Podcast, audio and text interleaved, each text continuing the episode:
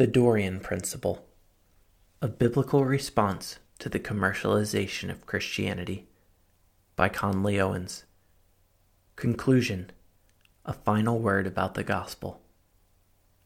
The prophet Isaiah describes salvation as water that is offered without money and without price.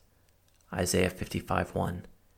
In the Gospels, Jesus explains he is the source of that living water. John 7:37. On the final pages of Scripture, John records the repeated assertion that the Lord offers this water freely. Revelation 21 6, 22 17.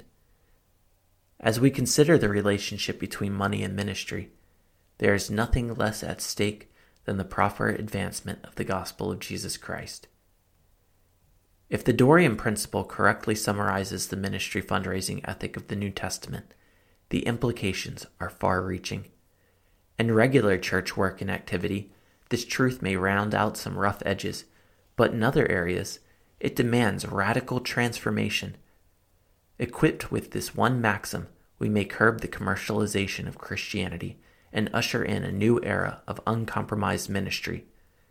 In the context of gospel proclamation, accepting support as anything other than an act of co labor compromises the sincerity of ministry.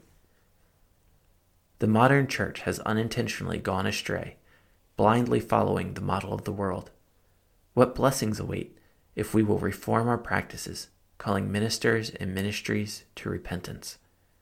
Its heads give judgment for a bribe, its priests teach for a price, its prophets practice divination for money.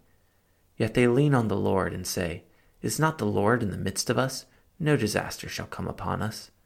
Micah 3:11 End of conclusion.